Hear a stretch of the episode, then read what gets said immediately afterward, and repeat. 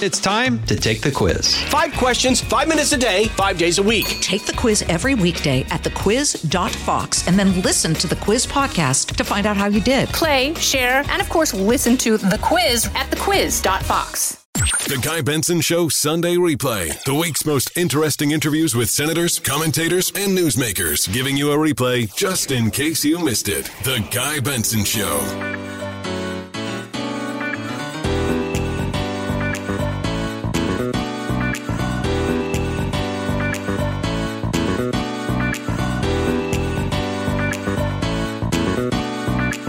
Joining me here in studio, his studio in many ways, is my next guest, Brian Kilmeade, host of the Brian Kilmeade Show on Fox News Radio, Morningside. He's, of course, co host of Fox and Friends, and he's author of a brand new book, The President and the Freedom Fighter, Abraham Lincoln, Frederick Douglass, and Their Battle to Save America's Soul.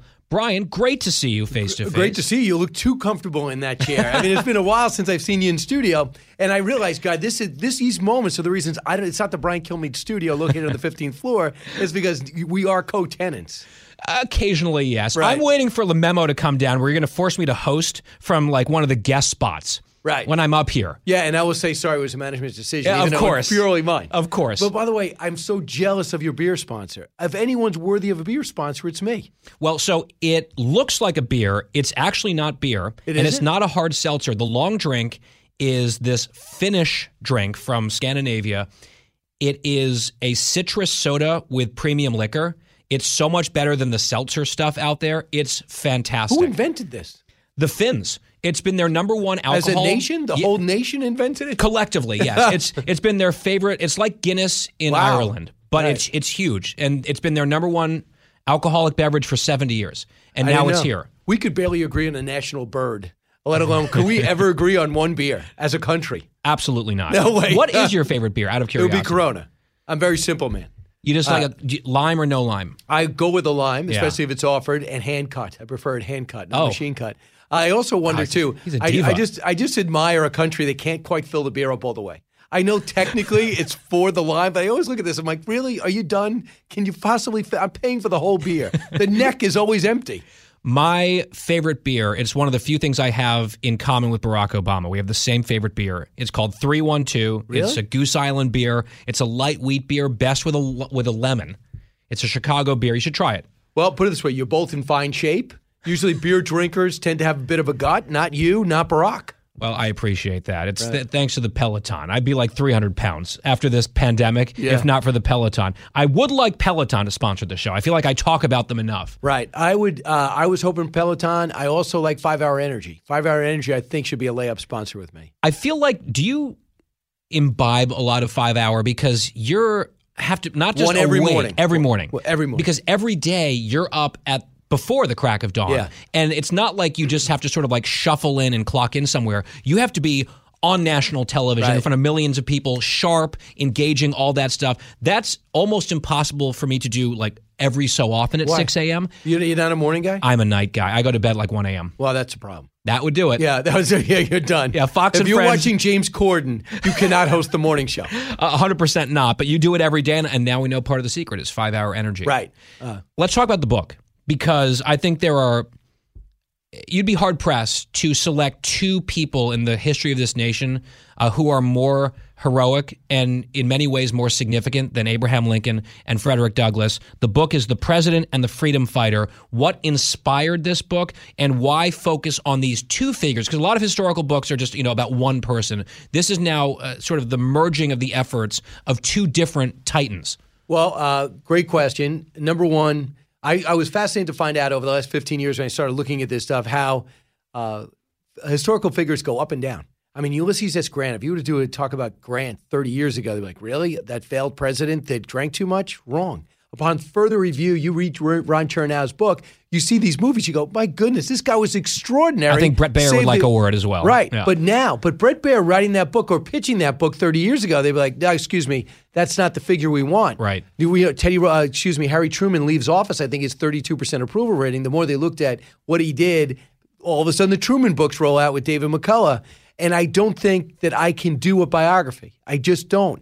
Uh, to me, I want to tell about a passage in time. Washington got you to read the book, but it's about those pedestrian spies. Secret Six. Jefferson got you to read the book, but it was about these heroic figures, Presley O'Bannon and others, who win our first war against Islamic extremism. And then with uh, Andrew Jackson, I was fascinated since I saw the Washington got the White House got burned, and they still have the burn marks on the archway right around the where the bowling alley is. And I think to myself, I cannot believe how, how we were on we were on a respirator as a country. Mm-hmm. Five foot three inch president hanging out in a horse while he wonders if his wife is alive and where his army is. You are in trouble, and the British were just getting started. And then we think Sam Houston. I can't do Sam Houston better than any Texan. Um, they learn a lot about by sixth grade than most Americans will ever learn. But if I could tell you what happened after the Alamo, that's where I wanted to focus. So next up in order was the Civil War, and I said I'm probably going to skip this, and I thought that's not right. Well, how do I do this different? Douglass. Uh, Why were you thinking about skipping it? Just because it's been done by so many people? uh, you know, I, I look at the series, the Civil War series, and I'm, the David Blight just did the Frederick Douglass book, a book of the year. They said nothing will ever touch it. And then I'm seeing Abraham Lincoln. I literally get, and you probably do too, a different Lincoln book every three months. Yep. He's the most written about president we have by far, more than Washington. So I said, these lives parallel. They suddenly cross, not long enough, thanks to John Wilkes Booth. But what they overcame, I think, could be inspirational. How, as also a thing that helped me is they wrote everything down. Douglass wrote everything down. Douglass had a newspaper. Douglass had these speeches, almost everyone except paper two. trail. It pa- makes it easy for an author, or easier. And you know what helps me, Guy? I get opinion out of it. And I always worry about, you know what? I've got to put these two things together. Let me let me try to glue it together. No. I will start each chapter with the quotes and the direction that I want and build around it. Same with Lincoln. All his speeches are chronicled. All his friends wrote books. He did not write about his Douglass relationship, but Douglass did. And Douglass talked about the first time they met, him waiting outside the White House. That used to be a thing. And then used to see if he could see the president, even during the Civil War. And they said, We need to see your card, sir. He hands his card up. Within five minutes, Lincoln wants to see him. A black man in the middle of a civil war in Washington, D.C., walking past sitting senators to go see the President of the United States. And he was critical of the president often. Didn't feel he was moving fast enough on race relations, on emancipation, and everything. And he said, I don't know how this is going to go. I'm going to speak my mind, not to be mad, but to talk to him. And the minute he walked in, all his apprehensions he talks about melted away, and he saw every year of the war in his face. The guy was only 56, mm. and Le- Frederick Douglass is walking up, and he sees him, and he realized, I'm going to engage this man. And he saw honesty in everything he thought. I go, good. I go, this is a book. What could, what should America today learn from these two men? Number one, forgiveness. I mean, my goodness, Frederick Douglass went back and met with his former slaveholder and their family. He didn't have bitterness. He says, "You were person at times. Can you just tell me when my birth date was? Could you? What do you know about how I grew up? Because he was he kept redoing his biography because he got he lived more." He experienced more. And then he wanted to get clarity on his youth because, like all of us, sometimes we romanticize our youth, mm. make it too bad or too good.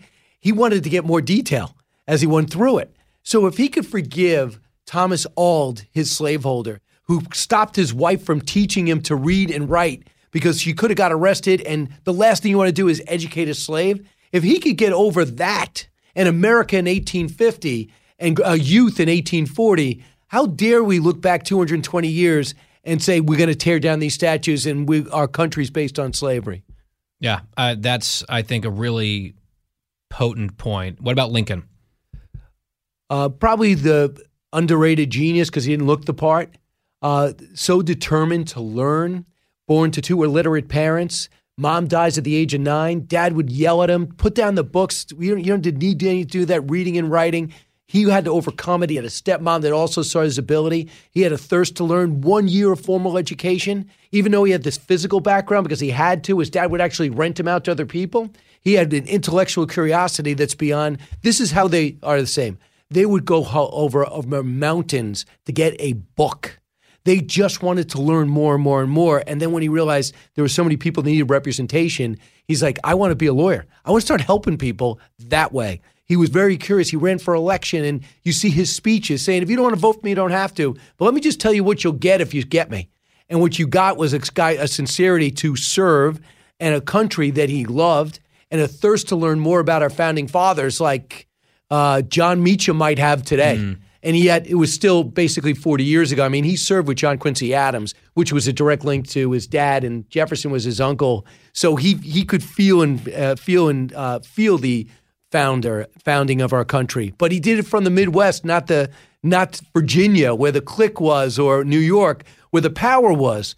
So I thought if I could, if anything else, inspirational stories without a social safety net, without daycare, free preschool, or community college, people who had horrible things happen to them found a way in this country that people want to vilify to reach your potential, whatever it was. And then you dive into the detail. And it's interesting when you think about today and what's incentivized today in America, where it's victimhood and grievance and all this stuff where people are trying to say like okay well i've been born or thrust into difficult circumstances i'm going to use that as an indictment of the whole country or some excuse and you look at these guys who were born into really tough situations that you just described and they said we don't care we're going to strive we're going to aspire and look at what they achieved Didn't Condoleezza Rice say something similar on She The did. View? She said, you know, I grew up in the segregated South and we saw racism everywhere. I couldn't go to a movie theater until I was a teenager, couldn't sit on a bus or take a train. I, she said, yeah, my parents said it existed. I saw that it existed. She goes, that's not going to stop you. That's the mindset. There are people that do thing horrific things, but it's your life too. Find a way to overcome it.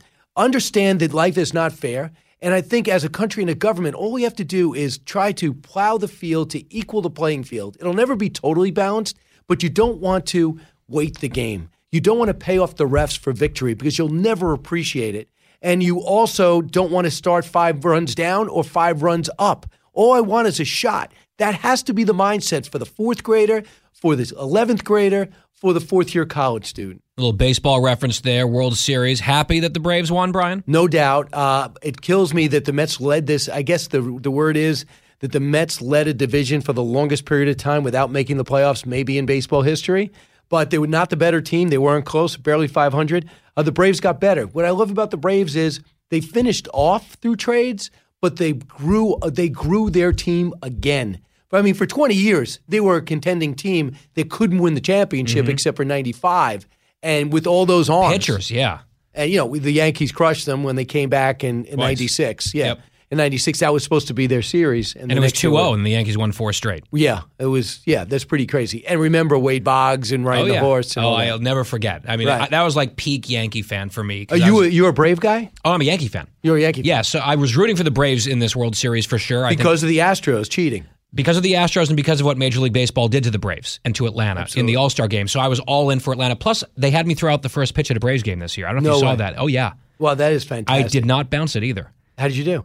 Uh, well, I practiced a lot. I was so scared, Brian. It was it was one of the more nerve wracking moments because no one in the crowd actually cares, but you care, Right. And you and everyone's like, "Don't you bounce it?" And I'm representing not just myself, but Fox News as well, Right. and our affiliate down there in Atlanta.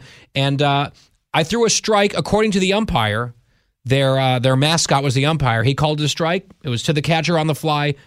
I make no apologies about it. So I had a couple different reasons that I was pulling for Atlanta, and it was also just fun to see that city rally around a team that honestly it was a lot of fun to watch. That was a fun team to watch. You know what I think I'll never take for granted again? Crowd noise. I mean, I would I would be flipping around and saying, okay, what's going on? The Braves are playing tonight, or the play, or the or the Red Sox are, are playing tonight. I'm watching the playoffs, and the crowd, and mm-hmm. I'm saying to myself, are they pumping this in because they had the phony crowd noise? Because the electricity of a live crowd. I'm surprised that's not a bigger story. Because for a year we watched the same people do the same thing, but without a crowd. Yeah, it's It just was not the same. bizarre. Everyone losing money, by the way, because their salary still cleared but there was no one in the fan. There's no stands. There was no uh, concessions. Mm-hmm. So I just thought that uh, the crowd noise I don't take for granted anymore. It really, it really affects the game. Last question. What do you make of this Aaron Rodgers vaccination story? We were talking about it just before the segment off the air. I would bet money he's not the only one who's maybe uh, fibbed a little, a little bit on this front. Yeah, well, let me see. The Packers are going to crack down on Aaron Rodgers, who told them he didn't even want to play for him this year. oh, really? I need to see your Vax card. Okay, fine. Jordan Love, take the team. I think there's more than him. I'm watching these basketball players uh, who can't stop speaking out about everything, like LeBron James. Yeah, I got vaccinated. I'm not telling you what to do. I got to run. I got to play basketball. I just got this brand new team and got a few new players. Are we, we really to believe they're 100% vaccinated? Is Kyrie Irving the only one honest? I no ask way. you. Maybe honest. He's the only honest one to say I won't get I won't do it. I'm not anti-vax. I don't want to be told what to do. Brian Kilmeade, he's author of a bunch of best selling books. The most recent one now available, you can go out and buy it today The President and the Freedom Fighter, Abraham Lincoln, Frederick Douglass, and their battle to save America's soul. You can listen to him every morning on Fox News Radio. You can watch him even earlier than that when I am fast asleep, usually. Fox and Friends with his two right. colleagues over there. Brian, it is great to see you here in, yes, I'll admit, your uh, studio. No, our studio. But I just want to say, too, the President Freedom Fighter, 10 o'clock, Fox News, Sunday night, November 7th. Oh, fantastic. So yeah, it's so an, an hour long special. Hour long show. Very good stuff. Congratulations on another successful Thank you very book, much, Brian. Man. Brian Kilmeade on The Guy Benson Show.